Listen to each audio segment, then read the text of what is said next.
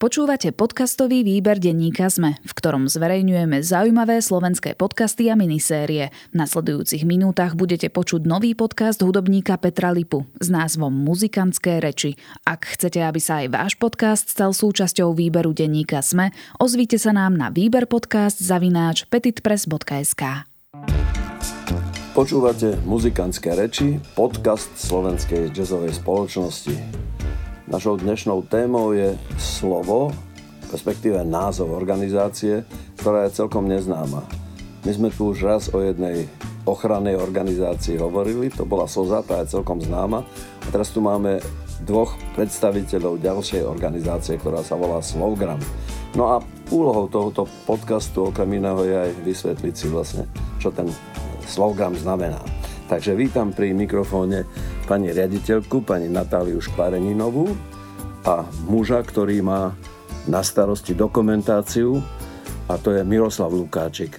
Dobrý deň želám. Dobrý deň. Dobrý deň, prajem. Ako ste sa dostali, pani riaditeľka, vy k tomuto jobu?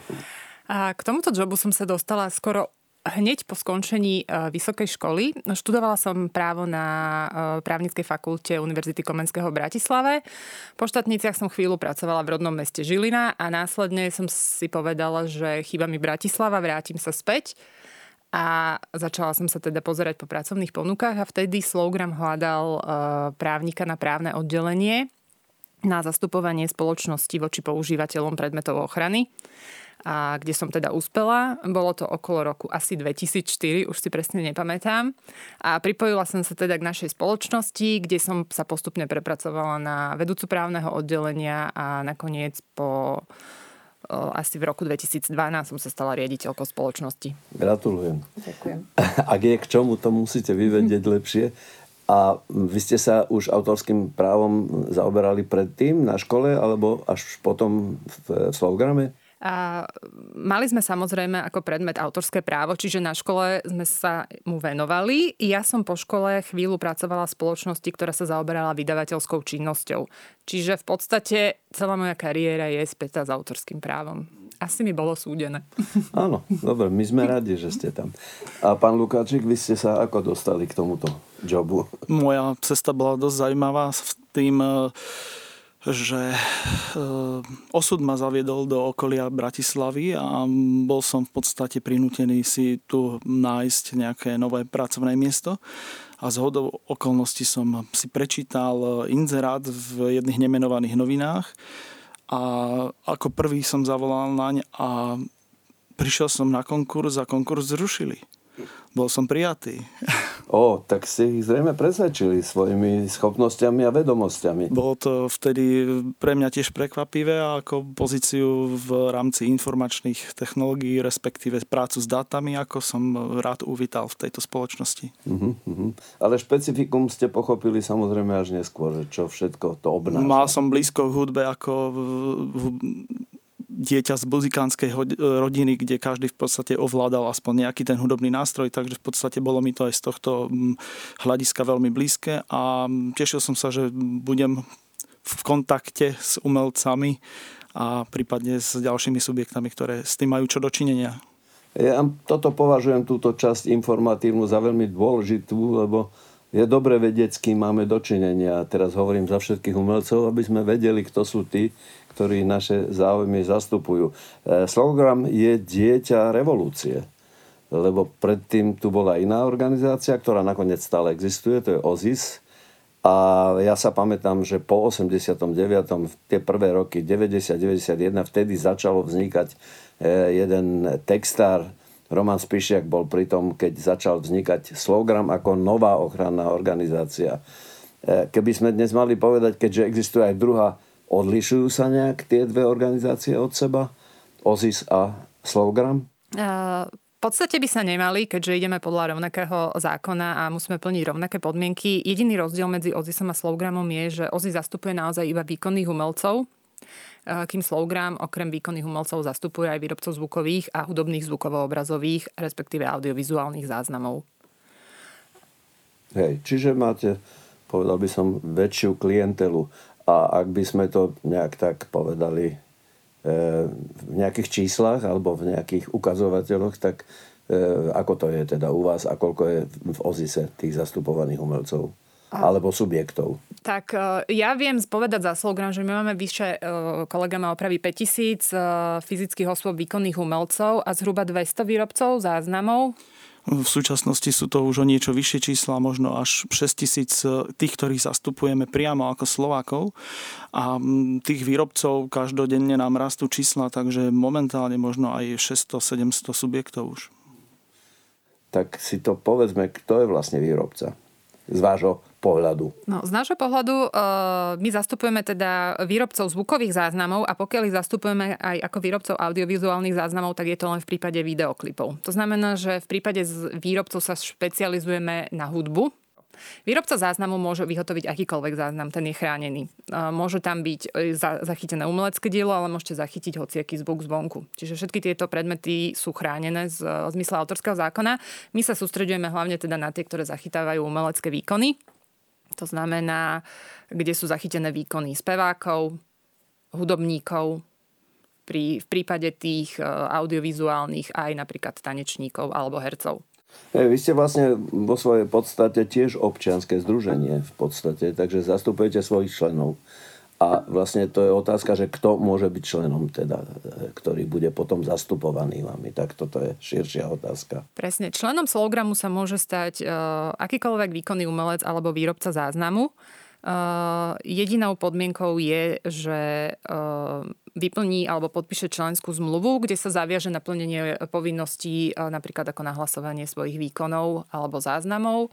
Neplatí žiadne členské a od okamihu nahlásenia jeho výkonov v podstate zastupujeme vo vzťahu k použitiu jeho výkonov zaznamenaných. Aby som to uviedla na pravú mieru, na rozdiel od napríklad autorskej organizácie, my zastupujeme tieto naše subjekty nie pri všetkých e, jeho činnostiach. E, keď je napríklad e, živý koncert, tam nie je dôvod, aby sme my vstupovali do týchto vzťahov, pretože výkonný umelec si vie ošetriť sám tieto vzťahy. My vlastne nastupujeme až v momente, keď on stráca dosah na použitie jeho predmetov ochrany a to teda vtedy, keď je jeho výkon záznam, použitý na zázname. Ale dnes je situácia vďaka internetu celkom iná. To znamená, že je určite množstvo vecí, ktoré sú na internete a ktoré nie sú takto ošetrené, že hoci kto, hoci čo natočí a dá to na internet, dá sa takéto niečo postihnúť? No, keď natočí niečo svoje a dá to na internet, je to jeho rozhodnutie, ale pokiaľ zoberie niekoho m, mm, cudzieho výkon alebo záznam, tak samozrejme vtedy je pirátom. A Otázka je potom toho postihu, ten je možný, ale samozrejme závisí od stupňa tej nebezpečnosti. Tých vecí je dosť veľa. Dnes má každý kameru, alebo má minimálne telefón, takže si nahrá, ja neviem, polovicu koncertu a ten večer je ten koncert už na internete a s tým sa v podstate nedá nič robiť asi. Nie? To sa všetko nedá postihnúť lebo to by bola taká mravenčia práca e, všetkých tých ľudí, nájsť tie ich IP adresy a tak ďalej a tak ďalej, od nich niečo vyžadovať je skoro nemožné. Čo myslíte? Z technického hľadiska z, nášho, z našej činnosti to nevyplýva, že by sme mali monitorovať vlastne všetky takéto použitia e, vlastne na internete, či si tam niekto niečo zavesí a niečo, či je to legálne alebo nie. E, ak k tomu príde samotný majiteľ tých práv, tak v podstate je na ňom, ako sa rozhodne, že či sa bude snažiť dohodnúť e, s daným subjektom, aby to stiahol, aby dostal za to zaplatené peniaze nejaké. Ide o to, že či došlo nejakému neodôvodnenému obohateniu alebo nie. Alebo to zoberie z toho druhého hľadiska, že aha, spravil mi reklamu, moje video sa tam nejaké, moje výkony sa tam niekde šíria na internete, aj tam môžem teda získať nejakú popularitu a možno, že kvôli tomu predám viacej záznamov alebo nosičov, alebo mi príde zase niekto iný zase na koncert, povedzme, a získam s tým niečo navyše. Je to vec pohľadu v podstate. Ej, to sa dá posudzovať ako promo. Ja som len mal na mysli takú vec, že môže sa stať, že aj takéto amatérsky vyrobené video je strašne úspešné. Že má tých klikov, povedzme, ja neviem, tisíce, stá tisíce a tak ďalej. A ten e, umelec, ktorý je na tom videu, ten nemá na to žiaden vplyv, či mu sa nedá nejak pomôcť. No, asi by sme sa museli pozrieť na konkrétny prípad, ale e, každé takéto použitie, samozrejme, on má právo sa domáhať e, navrátenia do pôvodného stavu, teda aby to video bolo stiahnuté, alebo môže si uplatňovať nejakú náhradu škody. ten prostriedok tu je. Otázka je, že do akej miery, teda ako spomenul kolega, to vymáhanie efektívne. A druhá vec je, že to miesto, kde to zavesil, že, že či tam ten prevádzkovateľ toho priestoru, lebo nie vždy je to vlastná webová stránka, môže to byť nejaký provider, tak aké má pravidla, lebo uh, títo veľkí providery si dávajú pozor, aby nedochádzalo k porušovaniu autorských, zákon, autorských práv a práv súvisiacich s autorským, čiže vedia aj blokovať takéto použitia. Dobre, tak sme si približne povedali, že koho všetkého zastupujete. No a teraz musíme otočiť list a pozrieť sa, E, kde ich všade zastupujete a vlastne od koho získavate pre nich odmeny za tie ich výkony. Sú to naši partnery, lebo áno, základný pohľad je, že od nich vyberáme peniaze pre našich e, buď našich členov, alebo aj iných, iné subjekty, ktoré zastupujeme na základe medzinárodných zmluv, pretože spolupracujeme aj so subjektami zo zahraničia. Ale na druhej strane my umožňujeme týmto po našim partnerom, aby na jednom mieste e, podpisom jednej zmluvy získali súhlas na použitia veľkého rozsahu predmetov ochrany. Pretože keď si vezmete napríklad len zvukový záznam nejakého e, koncertu klasickej hudby, kde máte 100 výkonných umelcov, keď sa pridá ešte zbor, môže ich byť aj 200. E, čiže vedia vlastne na jednom mieste dostať súhlas k použitiu. No a kto je týmto našim partnerom? Aby som to tak rozdelila, mm, no sú to napríklad veľká časť sú vysielatelia, uh-huh. ktorí používajú teda uh, tieto predmety ochrany, čiže zastupujeme jednak záznamy, na ktorých sú umelecké výkony za, za, zaznamenané, ale zastupujeme aj tých konkrétnych výkonných umelcov, teda či je to spevák, hudobník, tanečník, herec. Potom sú to napríklad z vysielania odvodené použitia tzv. káblová retransmisia, keď uh, dnes už asi všetci, uh, keď máme televízny signál, tak ho prijímame od nejakého providera, nemáme asi všetci anténu na, uh, na dome, čiže to je ďalšie použitie, kde... A zároveň sa pýtam, keby sme mali anténu, tak sme teda Nepostihnutelný? Mohli by sme to je v používať e, tieto... To, to, my ako domácnosť je jedno, odkiaľ to používame, to je v poriadku, len ten provider, ktorý vám poskytuje ten signál, on si od vás za to pýta nejaké peniaze, čiže je to pre neho predmet podnikania a tým jedným z tých prostriedkov podnikania je ten predmet ochrany. Jednoducho, keby vy ste neboli na tom zázname, tak možno ten iný subjekt neobjedná tú službu u ňo. Čiže keď vy máte antenu na dome, tak samozrejme vysielateľ zaplatil za to použitie, čiže vy môžete doma pozerať bez toho, aby niekto vám zaklopal na dvere, že prosím si primeranú odmenu.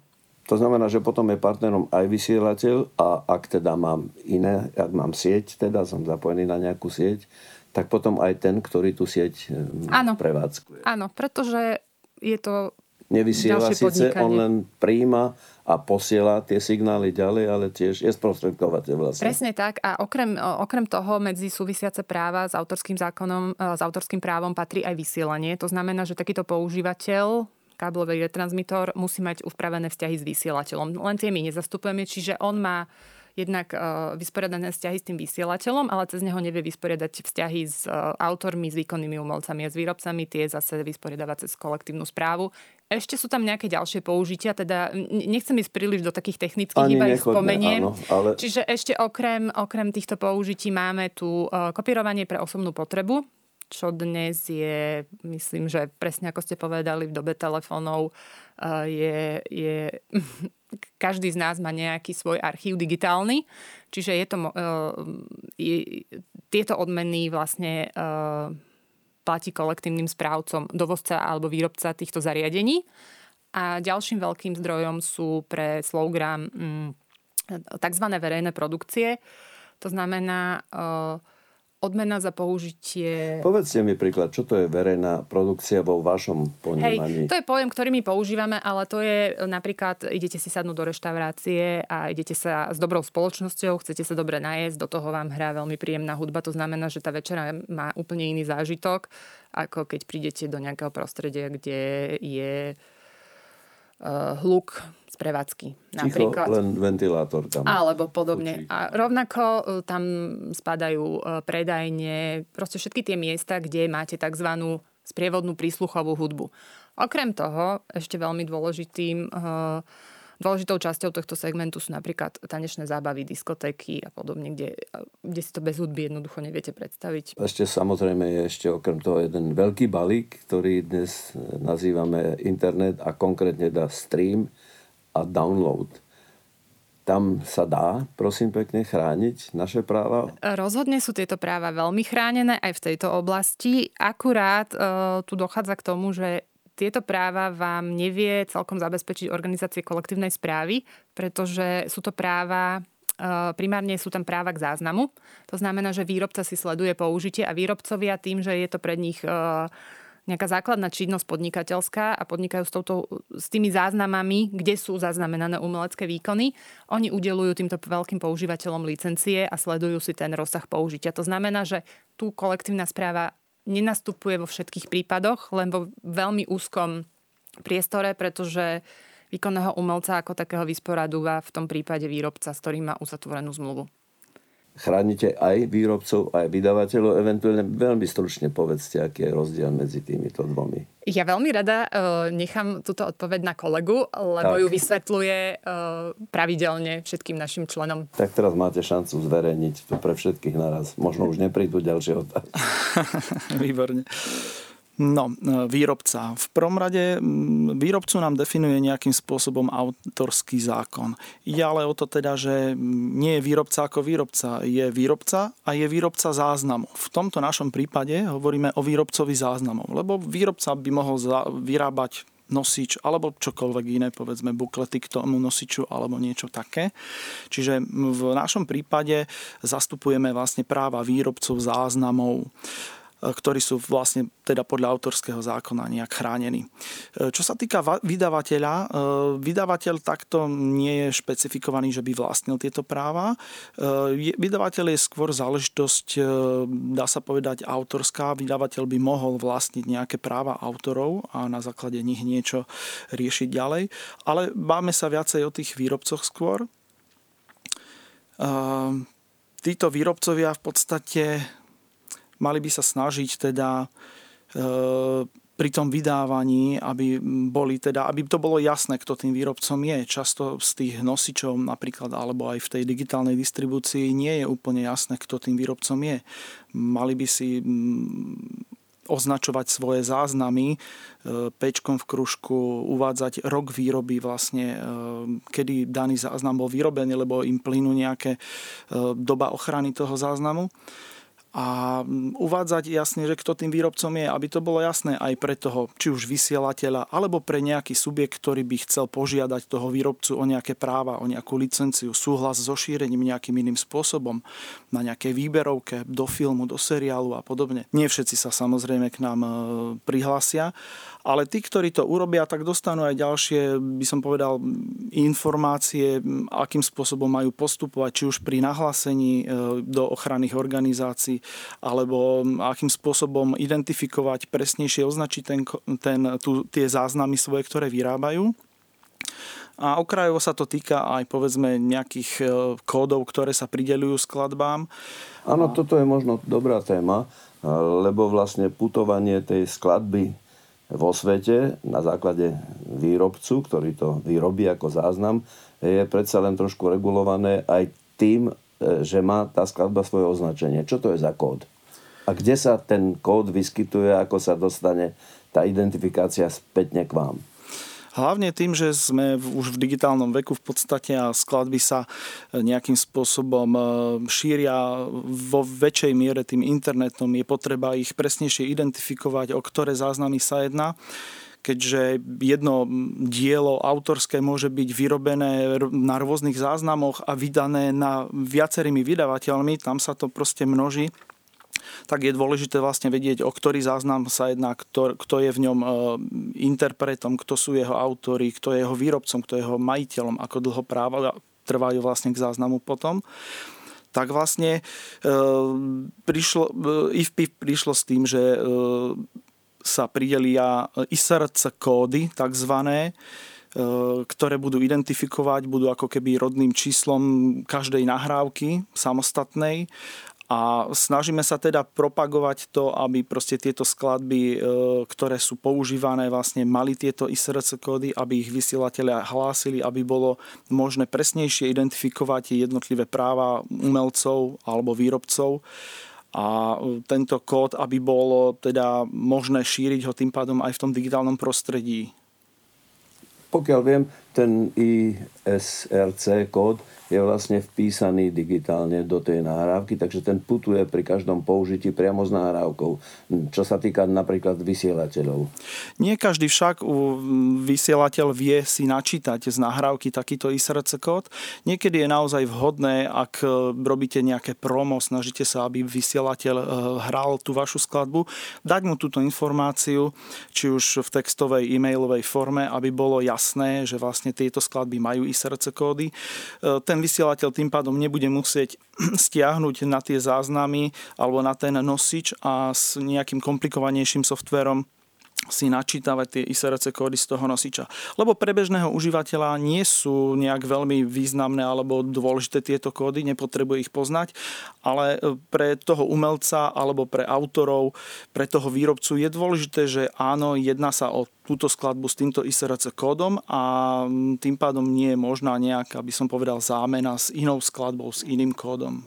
Tak sme si teda povedali, ja tak trošku zopakujem, že koho zastupujete, od koho dostávate. A prichádzame k tretiemu a veľmi dôležitému bodu, že potom tie peniaze musíte rozdeliť tým zastupovaným autorom. Tak čo sa dá k tomu tak z takej väčšej perspektívy povedať? Tak ja to poviem z takého, z toho e, pohľadu z väčšej výšky, možno kolega ma potom doplní, keďže on naozaj ako vedúci dokumentačného oddelenia je tá žaba na pramení, kto, ku ktorému tie peniaze prídu a on potom e, spustením e, zázračnej krabičky spustí software a e, vypluje výsledok. To som povedala veľmi, veľmi zjednodušene. V podstate to čo, to, čo my môžeme urobiť s peniazmi, definuje vyučtovací poriadok spoločnosti. Majú každá organizácia kolektívnej správy. Náš vyučtovací poriadok schvaluje teda valné zhromaždenie a v podstate buď vieme presne identifikovať, uh, ktorý záznam ktorého výkonného umelca a ktorého výrobcu záznamu bol použitý a ten vyplatíme adresne. To sú napríklad, preto sú pre nás dôležité uh, playlisty vysielateľov a iných používateľov a preto kolega bazíruje na ISRC kóde, pretože naozaj tak vieme presne určiť, že naozaj to bol tento záznam. Pretože, ako spomenul, môže byť niekoľko verzií jedného diela. A potom tu máme použitia tzv. neidentifikované, kde my nevieme presne určiť, že čo bolo použité v, napríklad mm, v reštaurácii, pretože je pre reštauráciu veľmi náročné, aby nám viedla... Ple... No to sa vlastne hej, nedá. To sa nedá. Tým by sa nikto nezaoberal. Čiže, hej, presne. Čiže na toto, myslím si, že budem hovoriť aj za ostatných kolegov. Tu sa používa niečo také ako, ako, ako mm, porovnanie, že napríklad keď sa niečo hrá v rádiách, je vysoká pravdepodobnosť, že to hrá aj v tých prevádzkach. Čiže my máme playlisty z rádií, alebo z, alebo, od, od, alebo z televízneho vysielania, čiže my vieme určiť približne, že toto je to, čo sa používalo aj v týchto prevádzkach, pretože to je momentálne to, čo sa teraz uh, používa. Navyše v tých prevádzkach sú umiestnené zariadenia, hej, ktoré, ktoré prenašajú ďalej vysielanie. Čiže tam používame ako keby, hľadáme čo najbližší možný spôsob, ako tieto mhm. peniaze rozdeliť. Kolegovia z Francúzska nám hovorili, že vedia identifikovať aj diskotekárov, ktorí sú napojení na nejaký centrálny, centrálny hub, kde sa to zbiera a vedia identifikovať konkrétne použitia, len v našich podmienkach, predsa len sme malá krajina, je to nerealizovateľné. Ale ja som optimista, že tým, že prechádzame na ten digitál, tak asi do budúcnosti sa bude vidíme to aj teraz, ten, tento adresné rozdeľovanie sa bude len a len zlepšovať. Mm-hmm. Keď hovoríte, že prechádzame na digitál, to znamená vaša technológia slovogramácka, nejaká špeciálna, vy idete robiť nejak inovovať svoje, svoje prístupy, digitalizovať, alebo myslíte všeobecne na digitál, uh, sa prechádza? Myslím všeobecne, ale samozrejme aj v Slograme sa snažíme uľahčovať uh, uľahčovať si vlastne tú prácu s tými dátami a časy, že sme niečo prepisovali ručne z nejakých papierov do, do počítača a následne spracovávali sú preč. Dnes už vlastne, myslím, ani nedostávame iné ako digitálne hlásenia, ktoré spracovávame. V úvode sme spomenuli, že nejakým spôsobom eh, to chceme eh, rozúčtovať, vyplatiť jednotlivým subjektom, ale samozrejme okrem tých playlistov, ktoré potrebujeme vlastne od tých vysielateľov, potrebujeme teda aj spoluprácu od tých vlastníkov práv, hej, ktorými sú teda tí výkonní umelci, tí výrobcovia a títo nám vlastne doplňajú údaje, aby boli kompletné, čo sa týka informácií o skladbách, informácií o účinkujúcich.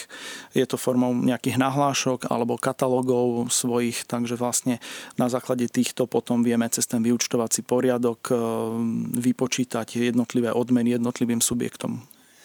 Pri celom tomto procese určite poskytujete aj také poradenské služby svojim členom. Ja sám mám takú skúsenosť, že som raz niečo nahral do filmu, nejakú pesničku som naspieval a e, jedným podpisom som sa vzdal všetkých svojich práv. A o tom teraz hovorím preto, lebo ja zároveň viem, že je práve v procese príjmania nový autorský zákon, ktorý by mal možno viac hľadieť na to, čo ten umelec odovzdáva tým svojim jedným výkonom všetkým. Takže čo si myslíte vy o tom? E, je šanca, že takéto niečo teraz myslím vo vzťahu k medzinárodnej situácii alebo k e, spolupráci so zahraničnými partnermi, je šanca, že by sa aj u nás takéto niečo mohlo presadiť, že jednoducho umelec, výkonný umelec bude mať nárok na odmenu aj pri ďalšom použití jeho diela? No, mm, áno. E, aby som teda začala z toho konca, e, tá novela autorského zákona je vlastne e, potrebný, potrebná preto, že treba implementovať smernicu Európskej únie, ktorá práve jedným z jej hlavných motivov je odmeňovať tú slabú stranu zmluvného vzťahu, čo býva autor a výkonný umelec, aby nedochádzalo k porušovaniu jeho práv. Pretože náš autorský zákon sám je dokonalý. On jednoducho naozaj priznáva odmenu každé, za každé použitie. To znamená, že z pohľadu práva je to v poriadku, ale z pohľadu toho ducha práva to v poriadku nie je, pretože vy už nikdy neuvidíte nič za ten váš umelecký výkon. Viem si to predstaviť pri pri e, niektorých použitiach, kde naozaj neočakávate, že to pôjde viackrát ako 2-3 krát a potom to zapadne prachom. Ale nie je to... E, u nás je zvykom, že sa to používa pri všetkom. To znamená, že, že, že nie len ja mám ten názor, že tu dochádza ako keby ku kriveniu toho zákona a k zneužívaniu toho postavenia tej slabšej zmluvnej strany, čo je aj problémom, eh, na ktorý poukazuje táto smernica. Eh, smernica vo svojich ustanoveniach jasne hovorí, že, že eh, treba zachovať nositeľom práv nárok na tú primeranú odmenu a proporcionálnu. Otázka je, ako sa s tým vysporiada náš návrh autorského zákona.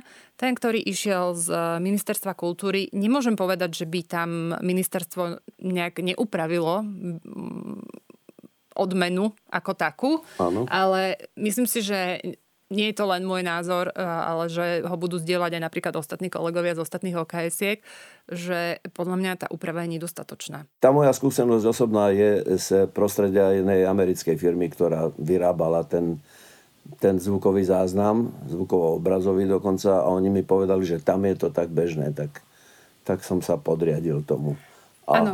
samozrejme, že som urobil chybu, ale keby som sa nebol podriadil, tak mi hrozilo to, že príde niekto iný, kto sa podriadí a to zaspieva lepšie ako ja a bez problémov. To asi nie, ale vidíte, možno by ano. to tomu uh, výrobcovi stačilo, aby, aby proste mal svoje práva ošetrené. Áno, Jasné. bohužiaľ. Skúsme sa teraz pozrieť na túto vašu prácu také, zase tak z vyššieho pohľadu. A povedzte mi, čo je najväčší problém pri celom tomto procese. A zároveň ma tiež zaujíma, že aká je perspektíva. Čo sa bude e, zlepšovať alebo ako sa to bude vyvíjať.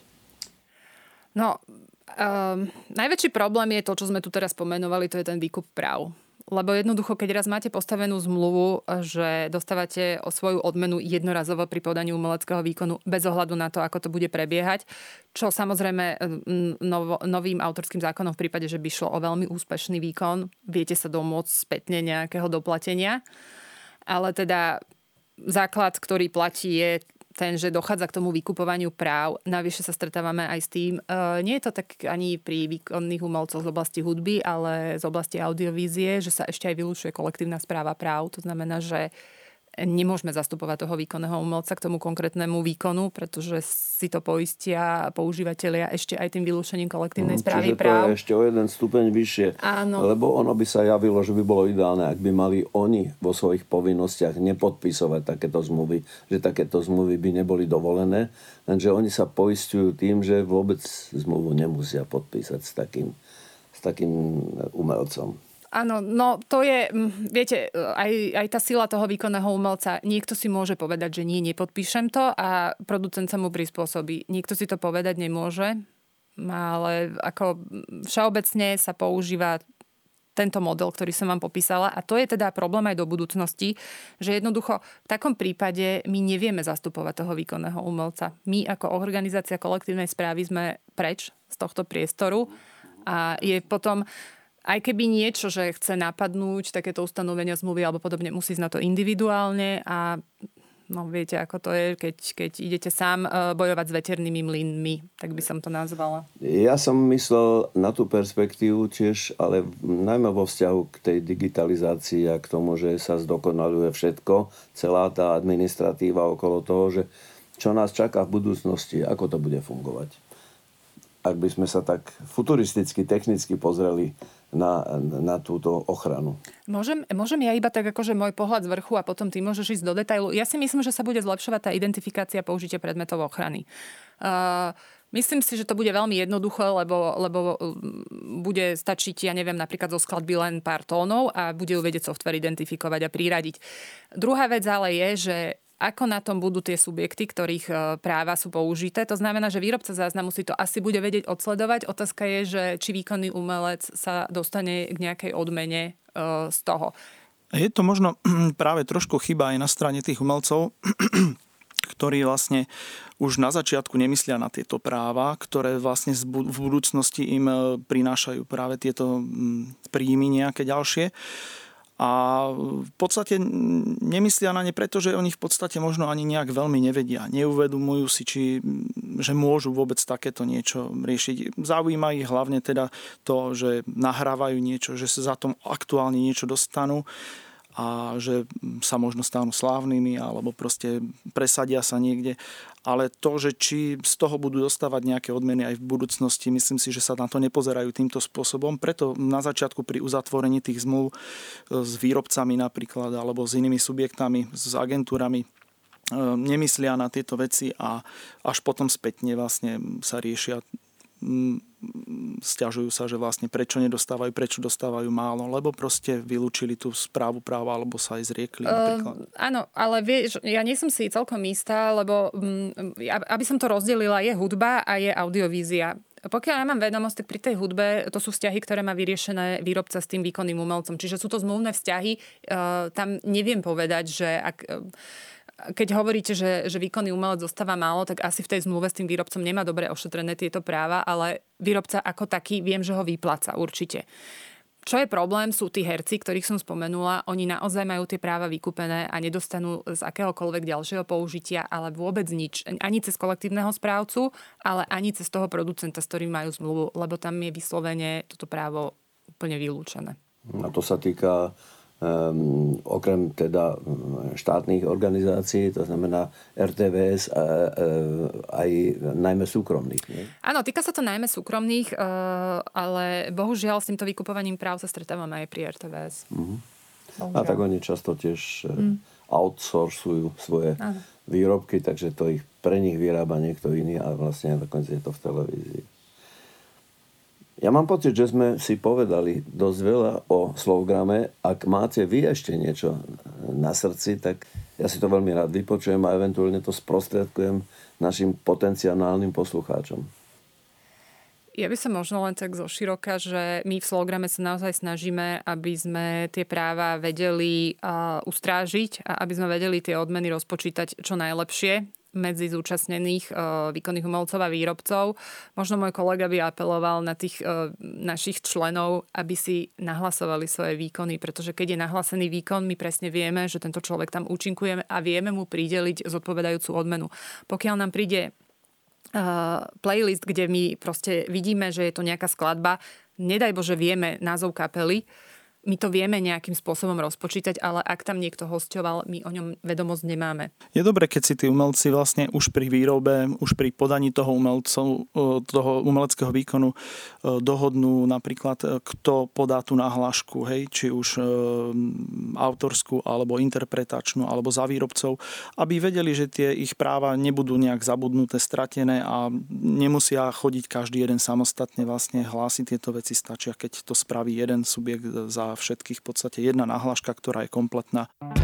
Končí e, dnešný podcast Slovenskej jazzovej spoločnosti Muzikantské reči, v ktorom sme mali tému Slovgram a mali sme dvoch hostí, pani riaditeľku Natáliu Škvareninovú a jej kolegu Miroslava Lukáčika. Ďakujem veľmi pekne. Do počutia, dovidenia. Ďakujeme, Ďakujeme do, do počutia. Odkiaľ sa berú komety? Ako funguje duha? Kto bola Emma Noether? Čo sú to kvantové počítače? Prečo vybuchujú sopky? A ako prežiť pád z lietadla?